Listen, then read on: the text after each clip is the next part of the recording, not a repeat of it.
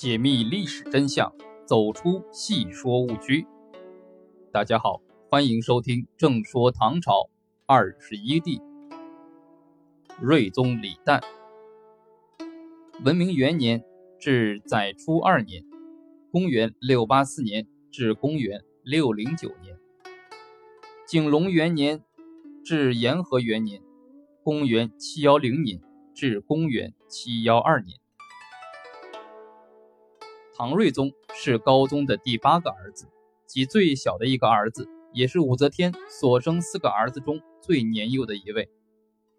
睿宗于隆朔二年六月一日即位出生于长安蓬莱宫寒凉殿，当年十一月十八日即封殷王。后来他被封的亲王爵位还有豫王、纪王、襄王等。睿宗初名绪伦，后娶续子，单名伦。永隆二年，又一次改封豫王时，改名为旦。后来他的名字就在伦和旦之间又有几次反复。有意思的是，后来几次改名，凡是改名为伦时，就是他备孕的时候；在改名为旦时，就是时来运转的时候。史书上说他谦恭孝友，好学，工草隶，尤爱文字训诂之术，应该不是虚誉。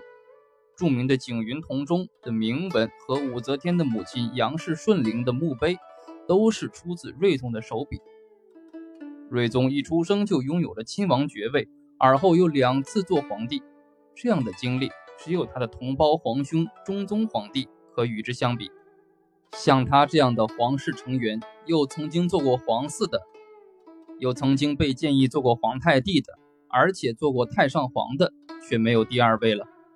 不仅如此，在所有的帝王当中，有做过皇帝的父亲者并不稀奇，但同时又拥有一个也做过皇帝的母亲就不多了。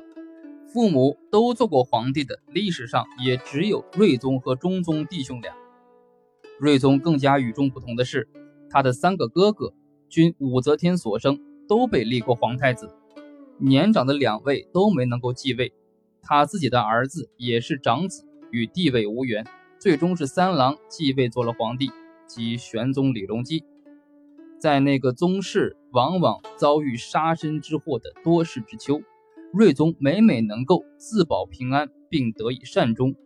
用《旧唐书·睿宗记》的话说：“自则天出临朝及革命之际，王室屡有变故，帝每迁减退让，竟免于祸。”这说明睿宗确有过人之处。历史上被称为睿宗的，还有后来元朝建立之前蒙古汗国时的托雷。唐睿宗以前以睿宗被列于太庙的，还没有第二位。是不是睿宗之睿就能称得上是英明通慧、仁宗睿智之人呢？那我们就不妨一起看看唐睿宗的一生行止，是不是能够称得上这个睿字呢？